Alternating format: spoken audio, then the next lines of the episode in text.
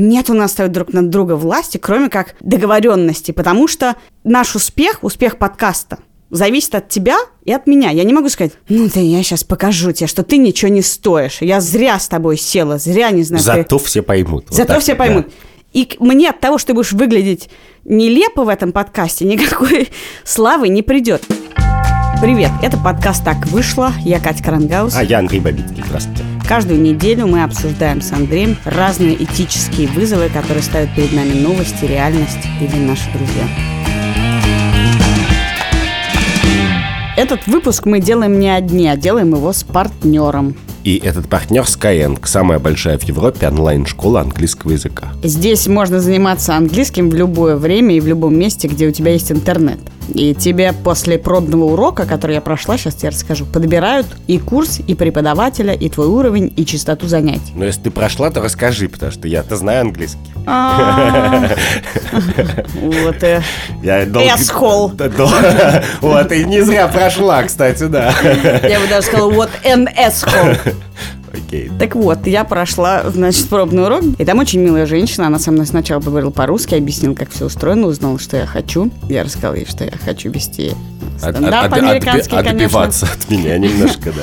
И дальше провела некоторое тестирование. Я послушала, почитала, поговорила. И она сказала, что у меня очень хорошо уровень английского. И вообще-то мне, может быть, не стоит заниматься. Но почти убедила меня в том, что мне нужен курс на шестьдесят уроков с очень хорошей скидкой. А наши слушатели тоже могут получить скидку. Мы дарим промокод «Так вышло» на два бесплатных урока при покупке любого курса. По ссылке в описании вы можете пройти и сразу записаться на вводное занятие. Это очень любопытно. Просто проверить, по крайней мере, свой уровень. Я, кстати, сам не проходил урок в Skyeng, но у меня дети этим занимаются. Skyeng — это не просто урок с учителем, а это целая какая-то огромная ай ти-система. Знаешь, там можно слушать аудио, видео, то все. пятьдесят взяла бы ты урок, ты бы знала. А я через плечо у детей подглядываю. Через плечо yourself. Вы слушаете третий сезон нашего подкаста. Предыдущие два вы можете найти в iTunes, Кастбоксе, Яндекс.Музыке, Spotify или где вы привыкли слушать подкасты. И сегодня мы будем обсуждать этический вызов, который просто буквально пронизывает нашу несчастную маленькую жизнь, а именно трудовой кодекс, неожиданно. Вот, например, этот подкаст мы записываем в студии «Либо-либо». Андрей, у тебя есть трудовой договор со студией «Либо-либо»? У меня есть куча трудовых договоренностей. А ты читал свой договор? Очень мельком. Мы знаем уже много лет, что все люди, которые заключают какие бы то ни было трудовые договоренности, должны читать свои договоры. Я знаю, я знаю, что ты их читаешь. Я читаю их. Дело в том, что это так много обсуждалось, как будто бы от того, что ты прочтешь и скажешь что-нибудь, твои отношения с работодателем станут честнее, проще и приятнее при расставании. В действительности большинство людей, которые даже читают договор, не умеют сказать: вы знаете, меня совершенно не устраивает это. Потому что в ответ на это ты получаешь всегда один и тот же комментарий. Он такой: ну что вы, это стандартная формулировка. Да. И мало того, что мы должны читать наши договора, но еще миллион вещей не написано в договорах, потому что они просто устроены по трудовому кодексу. То есть еще и ты очень многие вещи не можешь написать в контракте. Ну, например, если бы наша с тобой работа предполагала не просто общение перед микрофоном, а еще подъем тяжестей, то тебе бы по трудовому кодексу нельзя было ее выполнять. Если бы мы, например, тягали штанги и говорили про этику. Почему? Потому что в Трудовом кодексе есть статья двести пятьдесят три. И запрещающая женщине поднимать штангу? Поднимать тяжести на работе. Нет, не на работе, пожалуйста. И вообще, тебе как женщине Трудовой кодекс запрещает кучу вещей. Например, работать проходчиком в шахте.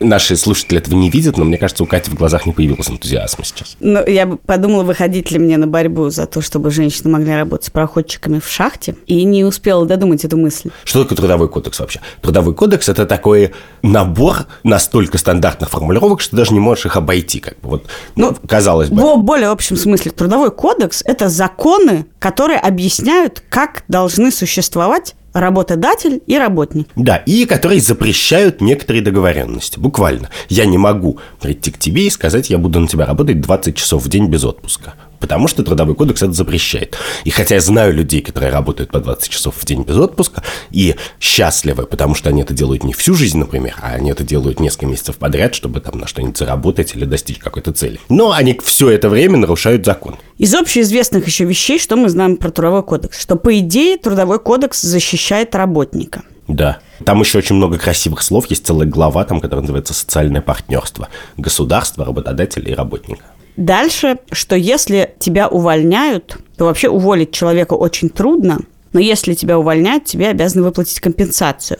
А чтобы тебя уволить, нужно доказать, что ты плохо работал, что ты бессовестный работник. Например, отметить три твоих опоздания со свидетелями. Короче, я тут верну нас из правового подкаста в этический. Мне кажется, что это самый большой ад. Что все эти идиотские формулировки, что работник должен сказать работодателю, что он уходит за две недели, но строго-то говоря, он может не говорить, он может просто сказать, а потом две недели не работать. И работодатель с ним ничего не сделает, ну, как правило. А работодатель должен платить работнику месяц или два вперед. И теоретически эта мера придумана для того, чтобы защищать как бы слабого работника. А работник в этот момент может встать на биржу труда, и каждый месяц, что он будет отказываться от работ, предложенных ему на бирже труда, работодатель должен будет ему продолжать платить. Может быть. Понятно, что ты просто предприниматель, ты опытный человек. Я просто наблюдала, как многие люди пользовались этим и получали большие компенсации при, так сказать, да, и вот моя... закрывании бесконечного моя... количества журналов. И моя главная претензия к Трудовому кодексу, она не правовая, она не про то, что это хороший или плохой закон. Она этическая, что это система, которая, а, регулярно и систематически портит человеческие отношения между людьми, насильно снимает ответственность за важные решения в своей жизни и заставляет нас жить в ситуации постоянной лжи и лицемерия. Потому что к чему он приводит? К тому, что если ты не можешь уволить работника, ты просто его не нанимаешь. Я работал в таких местах у людей, которые настолько замучились как бы уволить человека, который по каким-то причинам надо уволить, что просто в какой-то момент отказывались от этой идеи и переставали просто нанимать людей. Или и, ты и нанимали людей... платить в конверте, чтобы да. потом тебе не... Либо думали, платить да. в конверте, либо придумывать какие-то серые схемы, которые тоже все запрещены, если не Трудовым кодексом, то налоговым, но они существуют, конечно, потому что сама эта ситуация абсолютно невозможная, когда в ту секунду, когда становится ясно, что нанимателю и работнику не по пути, в этот момент любая возможность человеческих взаимоотношений заканчивается, и начинаются такие отвратительные манипулятивные майнд-геймс, что типа, значит, надо приходить, но работать похуже, чтобы тебя хотелось выгнать и выплатить компенсацию, а работодатель говорит, а мне пофигу, что ты просто сидишь на своем месте и ничего не делаешь. Я сокращу равно... твою ставку или разделю ее на три ставки. Да, а что тебе жалко сто тысяч рублей, а это дело принципа. И, короче, через три шага это доходит до состояния абсолютной ненависти, и люди, которые просто когда-то встретились, сказали, давайте вместе, я не знаю, монтировать кино, редактировать тексты, или, я не знаю, делать поделки из бирюзы, в какой-то момент оказывается, что на самом деле они адские враги между собой, что они не могут находиться спокойно в одном помещении. И с точки зрения морального здоровья общества это просто полное, тотальное безумие. То, что ты описал, один в один, это семейный кодекс.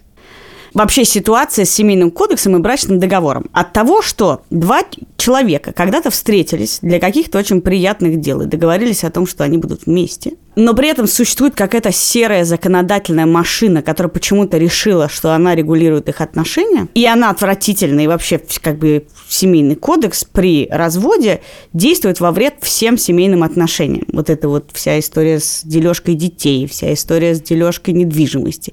Когда люди разводятся, не могут друг друга видеть, а им суд говорит, дели квартиру пополам. Если бы они могли что-нибудь договориться и как-то разделить, они бы это сделали. Но, в общем, все это идет во вред, и поэтому от того, что люди ненавидят эти законы, семейные или трудовые, то на самом деле не происходит брачных договоренностей, которые вообще-то ничего плохого не делают. В принципе, если мы взрослые люди, мы любим друг друга и решили, неважно, жить вместе или работать вместе, то это хорошо, если мы можем до того, когда все хорошо, сесть и договориться, а как мы будем жить вместе, как мы будем вместе работать, как мы будем ссориться. И в этом смысле, в принципе, брачный договор и трудовой договор, конечно, должен существовать. Просто они абсолютно дискредитированы в нашем сознании. Так, погляди, у меня такая в голове примерно картинка.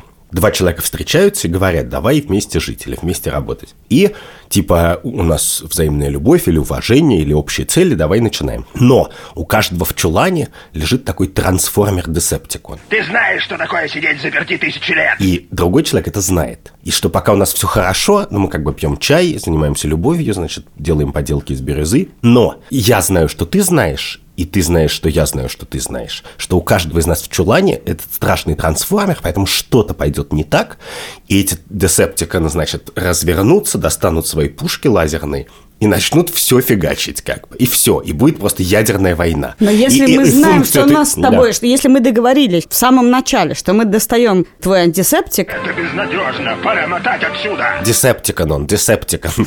Это трансформер, это из кинофильма Майкла Бэя, такая тварюга, которая выглядит как маленькая машинка симпатичная или грузовичок, а потом превращается в адскую машину-убийцу и начинает всех расстреливать. И кладем вместо него рогатку, то это уже делает этот чай чуть менее напряженным. Конечно. Поэтому, например, для меня очень всегда приятно, когда человек, с которым я работаю, который мне платит или которому я плачу, это абсолютно симметричная ситуация, когда мы с ним можем договориться, что мы не решаем свои вопросы по Трудовому кодексу, а решаем их по каким-то понятным, внятным договоренностям, достигнутыми нами самими. И такие способы есть, в принципе. Можно назначить какого-то арбитра, можно просто договориться об очень понятных параметрах и так далее. Это вообще-то обычно несложно. Более того, у каждого человека есть такой опыт. Любой человек, я не знаю, например, находил человека на юду, который ему что-то починит дома, нанимал слесаря или няню, и никогда это не по Трудовому кодексу, это всегда на человеческих отношениях. Да, но именно, мне кажется, беда в том,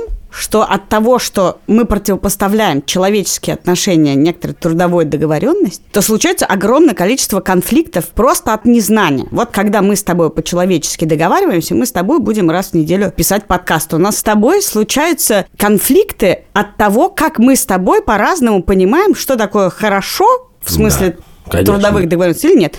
Я считаю, что опаздывать нехорошо, и лучше всегда там предупреждать, если что-то происходит, и если ты опаздываешь, что сказать, где и в какой стадии. Это в семейных отношениях бывает. А есть люди, например, как мой муж, или как ты, которые будут до последнего врать и говорить, я уже подхожу, или я уже вышел, а на самом деле сидишь, только носок натягиваешь. И кажется тебе, что это вежливей, потому что ты не, как бы, не то, что нахально сидишь и надеваешь носок в то время, как должен быть уже да, другой. Да, я как бы демонстрирую да. чувство вины. Да, это, да. Ну угу. не чувство вины, а что ты уже на самом деле в совершенно другой стадии. И это абсолютно разные договоренности, которые можно достичь в самом начале. Сказать, вот для меня важно, не знаю, что если ты опаздываешь, не ври, говори. Я на самом деле в полутора часах на станции метро Новогиреево проспал. И, и, и еду в другую сторону. Проспал и еду в совершенно другую сторону.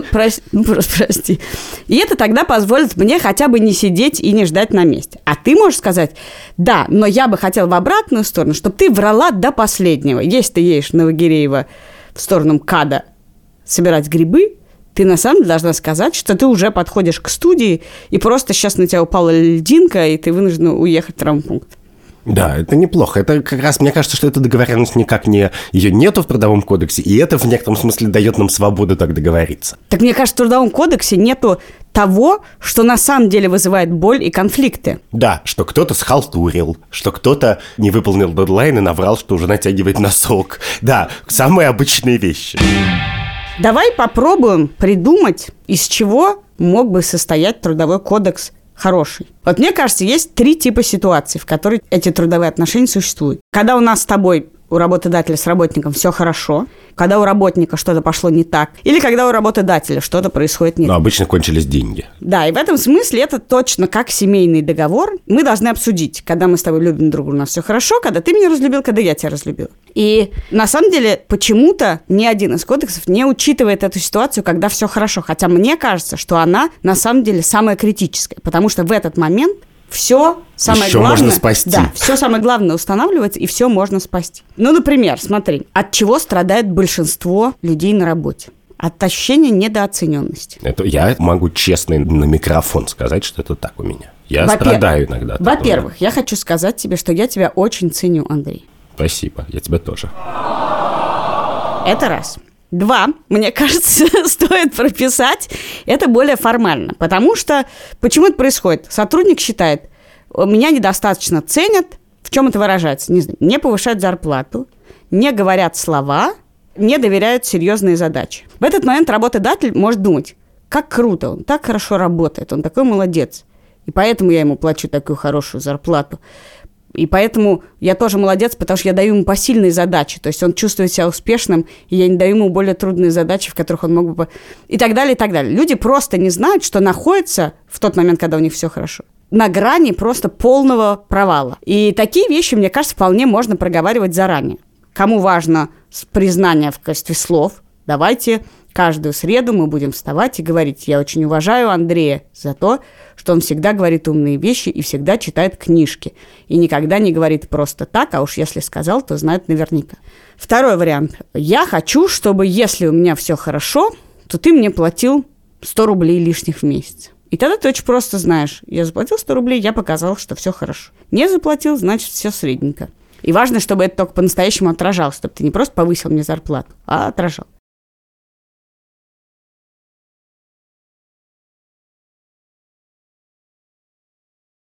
Есть действительно именно набор как бы корпоративных тоже стереотипов, как это должно быть устроено. А также появились уже такие стартап-стереотипы. Например, что все хорошо – это когда ты перерабатываешь. Ну, сейчас уже появилась мода на work-life balance. Ну, кстати, благодаря... трудовой кодекс – это такой вообще мечта у work-life balance. Типа двадцать восемь дней, не меньше двух недель подряд, бум-бум-бум, там все до да, секундочки. Смотри, как... Там тебе этот баланс будет ложкой засовывать за маму, за папу и за дядю Йосю. Да, но смотри, как он это... прошел, какой путь. Был вот этот порядок про время работы. Потом появилась неприязнь к людям, которые выполняют его строго. Вот это в семь часов зазвонил колокольчик. Итальянская забастовка. Хотя, честно говоря, иногда я вхожу в шесть часов в метро, и в шесть часов буквально, с шести до да, восемнадцати ноль пять. Это просто ад. Думаю, как они успевают добежать за минуту до метро? Пробка на вход, да. да. Ну ладно, да. Ну вот, появилась неприязнь к этим да. людям, что они формалисты и высиживают часы. Появились вот эти настоящие горящие люди, которые работают, желательно чуть попозже, но да очень поздно, и выходные, и они всегда отвечают, еще технологии помогли, теперь ты всегда на связи и что-то. И сейчас опять вернулась идея, что хрен с тобой, ты должен следить вообще за своим временем, после семи ни на что не отвечать вечер и выходные. Но на самом деле люди устроены по-разному. Кто-то может считать, что от того, что ты не отвечаешь ему в девять вечера на сообщение, ты не увлечен делом, ты не чувствуешь свою ответственность, ты не горишь и так далее, и так далее. А вопрос горения, между прочим, в стартапах играет огромную роль для работодателя, потому что, ну, стартап – это такая ракета. Ты не можешь сказать: ракета летит в космос, но я, как бы, извините, отойду. Да, мне просто правда. Надо... Я слышал такое. А при этом работник может считать: ну, я же как бы суперэффективный. Я делаю огромное дело, но как бы у меня зато в семь вечера, извините, я уже выгуливаю свою собачку. Это тоже огромное дело. И это дает мне возможность на следующий день быть суперэффективным. И конфликт, который может случиться между этими людьми, он же абсолютно про договоренности. Потому что мне важно, чтобы ты был эффективным, и я думала, что ты очень горишь. Да, но когда ты говоришь вот про конфликт непонимания того, что как бы кодекс общий не понимает наших договоренностей, кодекс вообще описывает очень конкретную работу рабочего на заводе. Он абсолютно же, поскольку наследован из Советского Союза, и, вероятно, хотя я не уверен, что для всех рабочих для, на заводе, но, может быть, для многих, он теоретически подходит. Но современная экономика состоит из очень разных мест: ресторанов, кафе, стартапов, консалтинговых фирм и так далее. И в частности меня. И если бы мне дали возможность сказать: чувак, на самом деле мне ее дают, просто это неформально работает. То есть как это сейчас работает? Это сейчас работает так, что я просто самозанятый, как бы я делаю какой-то фриланс, значит, договариваюсь с людьми о том, что за конкретную работу мне платят конкретные деньги. А теоретически, если бы я пришел на работу, и там можно было поставить галочку: дорогой Андрюша, дорогой наниматель, мы не соблюдаем трудовой кодекс между собой. Но за это ты можешь получать бонусы, то, сё, можешь опоздать на работу на два часа, и никто этого не заметит, если ты все сдал вовремя и так далее. То есть, короче, поддерживать нормальные человеческие отношения в обмен на эти две выплаты, я не знаю, на бирже труда, как бы, то очевидно, что почти любой человек на это согласится, если ты на это так посмотришь. Вот мы с тобой три года будем работать, и давай, чувак, ты откажешься в конце ходить и требовать эти две идиотских зарплаты, но зато у нас будут нормальные, блин, отношения. Мы не будем с тебя требовать справку от врача, если ты два раза в год болеешь, и ты просто позвонишь и скажешь: я болею, мы тебя отпустим, значит, на свадьбу к другу, значит, в середине недели, мы тебя будем награждать за хорошую работу, значит, и ругать за плохую, и это будут нормальные человеческие отношения. Понимаешь, ты... При том, что ты говоришь, что тебе не нравится трудовой кодекс, говоришь тоже про работодателя, как некоторые «они» и «я». И я действительно, говорю, и действительно трудовой кодекс устроен как завод да. и работник завода, так же, как семейный кодекс скорее рассматривает ситуацию домохозяйки, которая отдала всю свою жизнь на благо детей, семьи и мужа, который пропадал все время на работе, накупил квартир, машин, и ребенка хочет видеть два часа по выходным. И не хочет делиться машиной. И не хочет делиться машиной, квартирой, и еще тайными доходами, и еще скрыл несколько детей от тебя. который мы, слава богу, по ДНК теперь достанем. Да, и, интересно, и доживем ли мы до того момента, когда люди будут манипулировать своей ДНК, чтобы обмануть ДНК-тест и отказаться от отцовства? Ты знаешь, я недавно прочла историю про химер. Одна женщина что-то делила там с мужем детей, им сделали анализ ДНК, и выяснилось, что она не мать своим трем детям. Случился дикий скандал, ну типа как такое? На ее счастье, она была беременна в этот момент четвертым ребенком, и она рожала при приставах, которые взяли анализ, и выяснили, что свежерожденный ребенок тоже не ее. И выяснилось, что у нее разная ДНК. Да, в... она химера, да. Ну, вот это ты знаешь. Короче, разная ДНК, видимо, в... там, от... куда она рождается. В генеративных клетках. Нет, нет, в смысле, у нее разная ДНК в яйцеклетках и в соматических клетках. Так вот. Но ты сейчас тоже рассматриваешь работодателя, как он мне платит, понимаешь? А я ему работу, ты... он у меня покупает вот, работу, как булочки. Это более партнерские отношения, да. Не сверху вниз. Вообще идея того, что работодатель тебе платит компенсацию, а муж алименты... Она же такая базовая, она действительно в крови у нас, что мы разведемся, но он муж мне будет... Муж не платит будет... алименты, алименты платит бывший муж, прости. Но он мне будет должен. Да. И также от работодателя ты сидишь все время и думаешь, ну ничего, как бы я уволюсь, а он мне будет должен. Что в действительности, на самом деле, такое бывает и в хорошем смысле, когда еще он не бывший работодатель, но вот эта идея «я тебе плачу», как некоторое благо, она ошибочная. Нету никакого «я тебе плачу как благо», а я на тебя работаю, потому что ты сам. Мы договорились, конечно, что ты... ценность твоего рабочего ресурса – это не хуже, не лучше. Это ровно те деньги, которые вы меняете, товарообменные отношения. Нет, ну моя метафора, которой я внутри себя пользуюсь, это что я как бы булочник, я продаю булочки. Вот каждый мой наниматель – это человек, который у меня покупает эти булочки. Булочки вот хорошие, плохие, иногда в булочку таракан упадет, а иногда, наоборот, удачное очень тесто и глазурь вкусная. И какой-то работодатель покупает мои булочки подороже, а какой-то подешевле, а какой-то говорит, сделай мне такую булочку, как халу, но только, значит, из пресного теста, но, пожалуйста, с цукатами. У тебя я очень хорошая метафора, сижу, да. Потому что, мне кажется, особенно в России... видно, как вопрос булочки и покупателя булочки является вопросом власти. Потому что в Советском Союзе, если у тебя булочки, ты власть. Потому что нет булки. Одну булку в руки дам, то пошел от... Я сказал, нет булки. Вас много, я одна. Вас много, я одна. Вам, конечно, две. Сейчас я принесу тепленькие, да, из-под полы. И это бы власть была у булочника. Да. Сейчас... Я не знаю, много ли ты путешествовал и пользовался сервисами за границей. Я много. Такого сервиса для пользователей, как в России у сервисов, его не существует. Это просто люди, которые тебе все отдадут. Ты сказал, что-то мне не понравилось, это банан какой-то зеленый. Тебе говорят, давайте мы вам пришлем корзину фруктов. Да, скидку на двадцать процентов, да, и еще промокод на новый заказ. Я пользовалась... А, а вот эту индюшку, которую мы вам по ошибке привезли, оставьте себе, пожалуйста. Ты что, я написала один раз в Фейсбуке, купила на Даниловском рынке... двух цыплят, а мне там, например, не доложили одного. Мне написал какой-то директор Даниловского рынка и прислал мне цыплят, и еще что-то провел какую-то экскурсию по Даниловскому но, рынку. Но... Теперь власть, если я пришла за... Я тебе за булку эту, я ведь могу у него сейчас булку купить. И ты говоришь, о, конечно, я вам домой приду дома и испеку этот хлеб. И это все время вопрос, кто кого нагнет. Проблема вот в чем, что есть какое-то интуитивное ощущение, если ты много об этом не думаешь, что какой-то кодекс, какой-то текст защитит тебя от этого, что властные отношения между двумя людьми, они всегда какие-то есть, даже ситуативно, что даже у нас с тобой в какой-то ситуации у кого-то из нас больше власти. Их нельзя записать в какой-то кодекс и отдать на аутсорс, значит, трансформеру, который придет и всех убьет из лазерной пушки. И это, на самом деле, моя главная этическая претензия к кодексу. Она состоит не в том, что там он нереалистичный, такой сексистский, как мы знаем. Там в нем много проблем в этом кодексе, буквальных. А в том, что он создает обманчивое ощущение, что эту ответственность, и моральную ответственность, в смысле, чтобы себя хорошо вести, и ответственность просто за свои решения и свои договоренности, с нас можно каким-то образом снять. И сказать, окей, вот про девяносто девять процентов вещей вы не думаете, потому что люди так устроены, что они все равно будут будут думать. Они все равно будут думать, как сделать получше, побольше, поменьше, как настроить свои отношения и у кого есть власть. У меня есть одно принципиальное, я все пытаюсь тебе объяснить, базовое с тобой несогласие про властность этих отношений. Что мне кажется, что люди так и не поняли какой-то простой зависимости. Мы с тобой, на самом деле, нет у нас друг над друга власти, кроме как договоренности, потому что наш успех, успех подкаста, зависит от тебя и от меня. Я не могу сказать, ну да я сейчас покажу тебе, что ты ничего не стоишь. Я зря с тобой села, зря не знаю. Зато ты... все поймут. Зато вот так, все поймут. Да.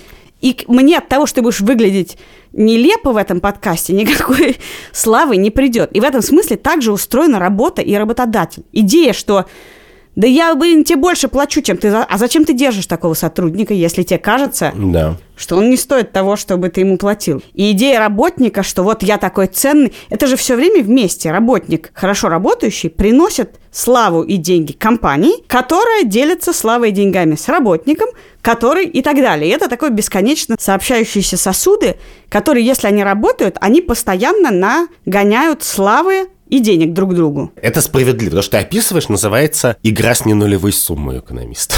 Что как бы мой выигрыш зависит не от того, чтобы ты проиграла, а от того, чтобы мы оба выиграли. И только так мы можем выиграть. Но справедливости ради есть просто огромные куски экономики, например, чиновники все на земле, которые живут в другой реальности. Если ты работаешь в любом, даже очень симпатичном чиновном коллективе, то практически никогда ты не можешь сказать: окей, мы работаем лишние три часа и зарабатываем славу и деньги. Почему? Мне кажется, в этом, на самом деле, беда российского чиновничьего аппарата. Да. Потому что если бы они понимали, что от того, какая Россия будет и какая Россия есть, зависит их слава, их успех и даже их деньги, не ворованные, а чистые, как бы очищенные, то, возможно, если бы это так работало, мы имели бы дело с другой страной и другим отношением к чиновникам. Но смотри, давай вот обсудим еще два раздела. Трудовой кодекс, как я уже говорю, не учитывает стартапы вообще.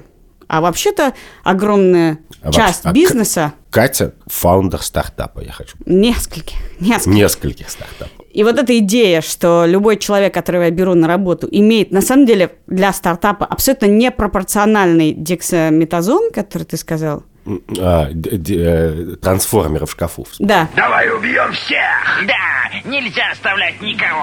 А дексаметазон – какое-то важное лекарство. Дексаметазон нормально, ты можешь так говорить. Короче говоря, идея, что я беру себе, не знаю, человека сидеть на телефоне в службе поддержки, а у него сзади вот этот гигантский трансформер, который больше него, больше меня, больше всей компании.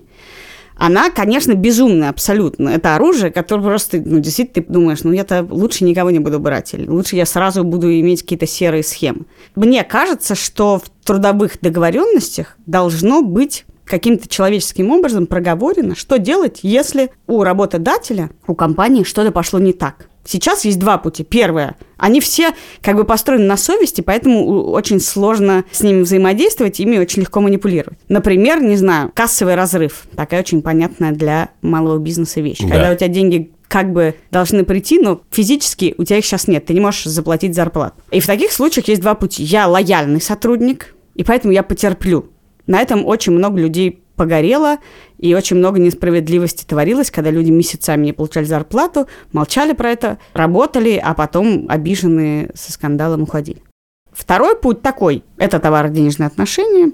Задержал на один зарплату, до свидания, я на тебя подам в суд, не знаю, на компенсацию или просто немедленно уйду. При том, что мы вообще-то тоже могли бы с самого начала сесть и договориться. Слушай, чувак, мы понимаем, что ты ценный сотрудник, но у нас стартап. Давай обсудим, в каких рамках мы можем по-человечески в таких ситуациях реагировать.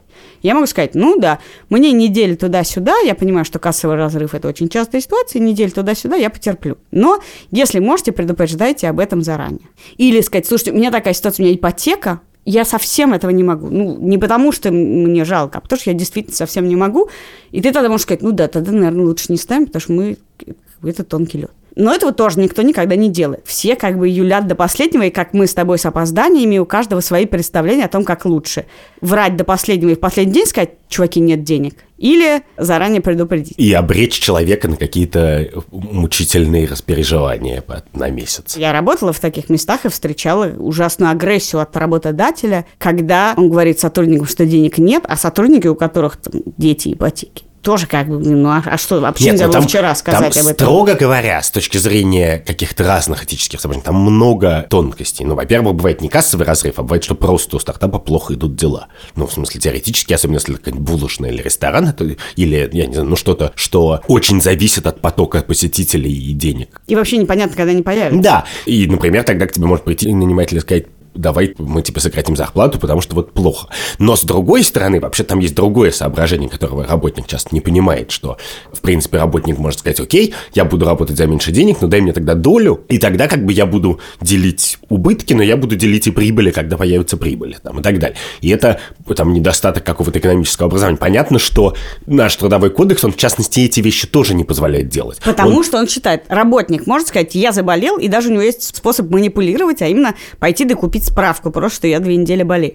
А у работодателя нет способа сказать: я тоже заболел, как бы, да. у меня тоже что-то не так, и вот две недели, месяц я, значит, сижу на больничном, прости, чувак. Да, а на самом деле, по факту, работодателя, если особенно большой работодатель, у него сотни сотрудников, то его лучший шанс на спасение – это просто объявить банкротство, свинтить на Мальдивы, как бы, навсегда, желательно. И это я и называю, как бы, вот этим постоянным моральной угрозой. Угрозой того, что сама структура закона такая, что она людей заставляет совершать решать не очень хорошие поступки. Ну, например, вот ты говоришь про кассовый разрыв, да? Как в реальности, в жизни устроена работа с кассовым разрывом? Что обычно, если у компании есть свои сотрудники и фрилансеры, в случае кассового разрыва происходит следующее. Сотрудникам продолжают платить деньги, а фрилансерам их двигают первыми довольно сильно. Такие скандалы мы тоже наблюдали. Да, мы их наблюдали много, и очень часто это не скандалы. Поскольку я фрилансер, то я про каждого нанимателя примерно понимаю, насколько он опоздает.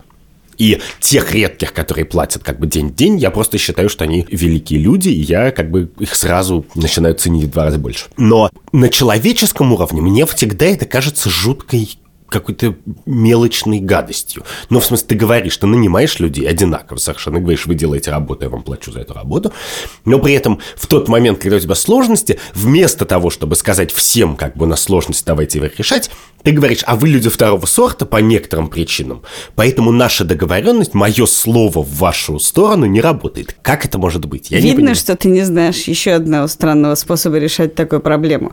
И не знаешь ты его, потому что твоя фамилия Бабицкий. А именно, есть такой удивительный да. способ по алфавиту. Когда люди а. первую половину алфавита выплачивают деньги, а второму и К, она где-то там пониже, Нет, ну, не выплачивают. Да. И ты такой, да, но... почему? Да, но, но, но это, кстати, просто свидетельство некоторой глупости, потому что всегда можно случайно по буквам хотя бы разбить. А нет, а в отношении фрилансеров, когда за работодателем стоит этот трудовой кодекс, или за сотрудником, неважно, ну, в смысле, когда он вообще есть, то дальше люди просто от его наличия они начинают вести себя так, как в обычной жизни им бы казалось не безнравственно себя вести. Например, делить людей на две категории: в отношении первых их слово железное, а в отношении вторых их слово ничего не стоит, и они разводят руками и говорят: ой, простите, наше... Я это... пытаюсь тебя да. вывести на да. то, чтобы ты увидел опять эти трудовые отношения с другой стороны, со стороны работодателя. Часто откуда бывает, например, еще ужасный а конфликт в стартапах. Просто, подожди, давай да. специально обратим, и теперь да. поговорим, как будто мы оба наниматели, да, потому вот что я, я нанимал людей тоже. Есть да. два варианта. Да. От первого случаются адовые скандалы, агрессия, обиды. Когда фаундер, владелец бизнеса, начинает вкладывать свои деньги. И, например, он месяц вложил свои деньги, всем заплатил зарплату, и он искренне в этот момент считает, что он из своего кармана просто каждому дал денег. А ты от него требуешь и в следующем месяце. Потому что тебе, в общем-то, все равно, из какого кармана, потому что ты договорился: я тебе булочку, ты мне деньги. Потом он обижается, что как ты не... Он по-человечески, он просто тебе все свое отдал, а ты свинья-формалист. А ты этого даже не понял и не знал, и вообще-то не, не, не думал, что это надо учитывать. Но, в принципе, вот я стартапер. Я знаю, что если ты сейчас не встанешь на кассу и не начнешь продавать эти булочки, я могу закрыть бизнес, я никогда не заработаю этих денег, потому что очевидно, что с улицы я не найму без зарплаты человека уже на кассу. Хотя это ошибочно, возможно, ты мог бы нанять за булочки, нанять за долю, нанять за будущее, нанять студента, на практику, нанять, не знаю, человека, который вышел из тюрьмы, его никуда не берут и так далее. Но я знаю, что я от тебя очень завишу, что есть фрилансеры, которые как бы, ну, они и так, они просто как бы либо будут, либо не будут работать. А если ты сейчас перестанешь работать, мне конец. Моему бизнесу конец. И в этом смысле я, когда беру тебя на работу, хотела бы тоже иметь некоторые гарантии, что при первой же проблеме ты меня не бросишь. Да, я абсолютно согласен. Мне кажется, что для работника трудовой кодекс – это гораздо более коррумпирующая вещь. Да. Потому что ты знаешь, если у меня, как у работника, начнутся проблемы, я сяду на больничный. я сяду на больничный, я уйду, сказав, за две недели, я эти две недели не буду работать, я вспомню и просуммирую все свои отпуска и так далее, и ты мне ничего не сделаешь, ага, собирай комиссию, как бы, и проверяй, как я хожу на работу. Да, я еще подам на тебя в да. трудовую комиссию за то, что да. мы сидели не в офисе, а, не знаю, в кофейне. Да, да, да, да, да, да. И это безумно коррумпирует. Это просто коррумпирует в, не физически, не денежно, а душевно, что за тобой есть какая-то бумажка, где написано, ты можешь вести себя как говно, как бы, ты можешь не соблюдать договоренности, ты можешь... И это ужасно. И почему это так? Это именно, конечно, существует потому, что Трудовой кодекс смотрит на работника как на маленького беззащитного человека. Потому что он делает из этого властные отношения, зная, что в тот момент, когда его сочиняли, это было адски властные отношения. Да. И в этом смысле он даже не столько как бы просто аморален уже сейчас, а он еще просто адски устарел. И невозможно. Очень вреден для любого малого бизнеса. Да. А главное, что он запрещает Трудовой кодекс нормальные способы поддержки. Ну, то есть, условно говоря... Когда ты стоишь на позиции нанимателя, как можно убедить человека с тобой работать, если у тебя нет ему денег платить? Ты можешь сказать, давай ты как бы войдешь в риски. Мы вместе будем немножко терять пока, значит, дела плохо, но зато если мы вырастем, а в принципе, если ты работаешь в стартапе, ты надеешься, то мы оба, на нас прольется золотой дождь. Но этого тоже нельзя сделать. Ты не можешь нанять человека и заключить с ним равноправное партнерство, потому что это полное равноправие, это и есть, когда мы делим риски. Есть еще штука, вот мы с тобой обсудили, что чаще всего боль случается у работника от того, что вы недооценили или там не поделились с ним славой. Но на самом деле бывает и с работодателем такая же фигня. Когда человек, который платит зарплату, человек, который возглавляет бизнес и является его рулевым, тоже чувствует, что его недостаточно ценят. И вообще мотивация и хорошее психическое состояние начальника, оно очень важно. И на самом деле это тоже то, что должно быть каким-то образом проговорено. Да, наверное. Каким образом ты ценишь эту работу? Каким образом ты отдаешь какие-то слова благодарности? Типа, очень круто у вас все устроено. Молодцы, вот делать бизнес в России так трудно, а вы сделали. И третья часть, на самом деле, которую мы недообсудили, которая просто больше на слуху, про то, когда у сотрудника идут плохо дела. И, ну, например, сейчас есть вот это у меня болезнь, у меня депрессия, у меня выгорание, что на самом деле вообще-то о таких вещах, раз уж они повсеместны, как больничный, нужно договориться заранее, каким образом сотрудник может сигнализировать о наступлении у него приближения выгорания. Потому что это вообще-то непосредственно имеет значение для его рабочих каких-то дел. Ну да. Еще, кстати, тут интересно, что мы как бы говорим наниматель и сотрудник, но на самом деле, когда ты сотрудник в компании, даже большой компании, то ты же не имеешь отношения с каким-то абстрактным нанимателем, а ты имеешь отношения с конкретными людьми, с кадровой службой, своим начальником, коллегами, у которых все те же проблемы, что и у тебя, и, вероятно, им тоже, может быть, не заплатили вовремя, или они заболели, или выгорели и так далее. И это, на самом деле, еще один гвоздь в этот гробик, потому что, на самом деле, ты приходишь к своему начальнику или коллеге, и И как бы включаешь Трудовой кодекс. А он точно в такой же симметричной ситуации, как ты. И поэтому у него зять запил, значит, депрессия, ребенок сломал ногу, я не знаю, и потерялся кот, как бы. И он приходит, а ему приходит и говорит, ты корпорация, ты мне должен. Как бы он говорит, что? Очень-очень это все странно. На, на самом деле получается, что если мы отринули уже этот старый Трудовой кодекс и можем вообще... считать, что неприлично использовать его как аргумент. Да, я просто считаю, что, честно говоря, если бы он исчез в одну секунду в России, то жизнь в России стала бы лучше, честнее и справедливее, а не хуже. То, мне кажется, мы должны создать опросник, по которому работодатель и работник садятся. Знаешь, есть такой опросник, тридцать шесть вопросов, после которых вы полюбите друг друга. Да. Вообще их задают даже на собеседование, там, почему вы ушли с последней работы, или там, скажите про свои недостатки, да, я, или про сильные я стороны. Я видел сегодня утром гениальный демотиватор. Рабочее интервью, и девушку спрашивают, ну, расскажите немножко о себе. Она говорит, можно я не буду, я очень хочу эту работу. В общем, должны быть, конечно, такие вопросы, когда в последний раз вас недооценили, как вы отреагировали, когда вас попросили переработать там что-то. Меня, на самом деле, вот если кто-нибудь меня когда-нибудь спросил, сколько на самом деле часов в день вы работаете? Сколько, на самом деле, часов в день вы эффективны? Я знаю, что у меня эффективность ровно четыре часа, и то не каждый день. И весь мой день рабочий сводится к тому, чтобы четыре часа были эффективны. Потому что если как бы вы неправильно начали... Ну да, и ты их как-то подбиваешь со всех сторон, да, чтобы я... в эти четыре часа никто не помешал, да, чтобы да. было нормально, потому что чтобы если встречи... вы эти четыре часа встретились с совещания, да. то как бы вот и вся и работа прошла. Да, я абсолютно... Я вообще, честно говоря, так и устроена эффективная рабочая деятельность, что ты как бы полдня тратишь на то, чтобы вот эти несколько часов как бы пофиг. Потому что иначе ты пропустишь и их. Да. И вот этого объяснить на собеседовании, представь себе, тебя берут на работу и говоришь, ну, знаете, вообще-то мой рабочий день вдвое меньше, но зарплата у меня должна быть вдвое больше. Потому что уж когда я эффективна, как бы наш успех будет вообще выше космос. Но на самом деле у каждого есть. И есть люди, которые могут сказать, я, да, я работаю три часа в день. В общем, эти все опросники, конечно, должны быть такие честные. Ты должен не бояться, ну, как в Тиндере, знаешь, выбирать, и тут уж, ну, кому ты врешь, как бы. Ну, ну да. Не но, нравятся но, мне но люди с такими усами. Но главное, мне кажется, конечно, что если бы я создавал трудовой кодекс, то я бы создал не один, а двадцать восемь. Трудовой кодекс стартапера, трудовой кодекс для учителя. И чтобы каждый человек, даже учитель-стартапер, мог выбирать. Ну вот мы приходим, просто два человека договариваются, что, значит, они работают вместе. И они говорят, вот у нас двадцать восемь кодексов, мы по какому живем?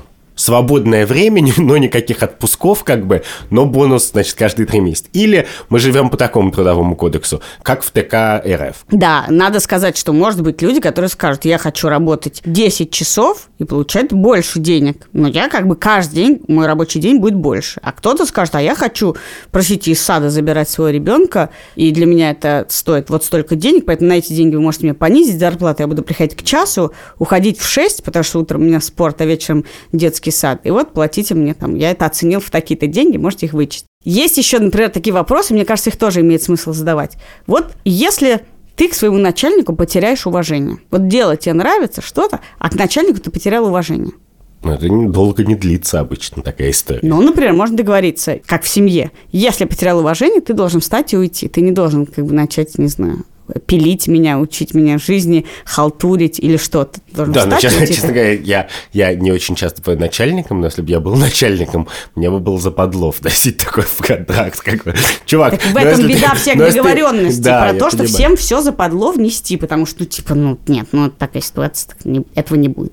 Ты интересно сказал, что отдельный трудовой кодекс, но понятно, что бывает беда, когда стартап перерастает себя, а при этом действует по законам про лояльность, мы маленькие, мы вместе, мы команда, мы прорвемся, а ты уже компания на сто человек, ты уже должен существовать по более формальным законам. Да, но это, кстати, они могут быть не только разные, но еще иметь... Как, как часто огр... они должны пересматриваться. Да, но на самом-то деле вот в чем проблема, что обычно жизнь устроена так, что люди, у которых все в порядке с карьерой, ну, которые работают там в частном бизнесе, на высоких позициях или в своем бизнесе и так далее, они и так не живут ни по какому трудовому кодексу, они живут по договоренностям.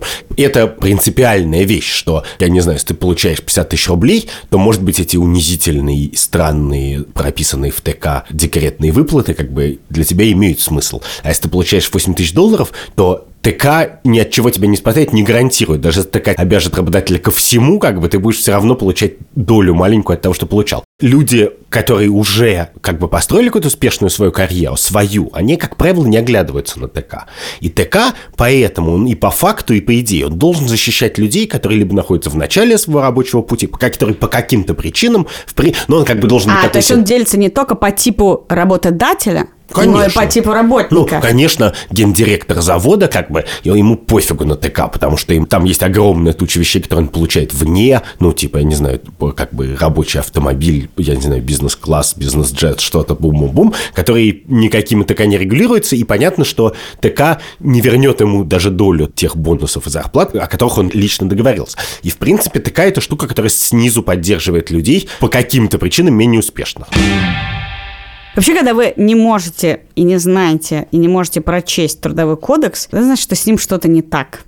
Да. То, что люди не знают свои права, это не только проблема людей, но и проблема что какие-то права, видимо, не очень помогающие людям. Да, потому что гл... то, что вам поможет, вы должны знать. Да, и главное, что огромные куски на самом деле все знают в любом кодексе, и в трудовом, и в семейном, и так далее. Мы знаем про, я не знаю, возрастные границы, когда можно жениться или нельзя. Мы знаем про, я не знаю, там, сказать за две недели и так далее. И это все, и это мое важное требование к любому кодексу, чтобы он был сформулирован в двух страницах текста. Это можно сделать. Как любая инструкция, я не знаю, в Яндексе или в дроне, который ты купил. Там все просто написано. Как бы нажимаешь эту кнопку, летит вверх. Как бы, вот это нельзя, это нельзя, это нельзя, это можно, можно, можно. Так а в самолете лежит. Кстати, в самолете оно очень контринтуитивное. Слышишь, каждый день на работу заходишь, вот все. А вот здесь аварийные выходы.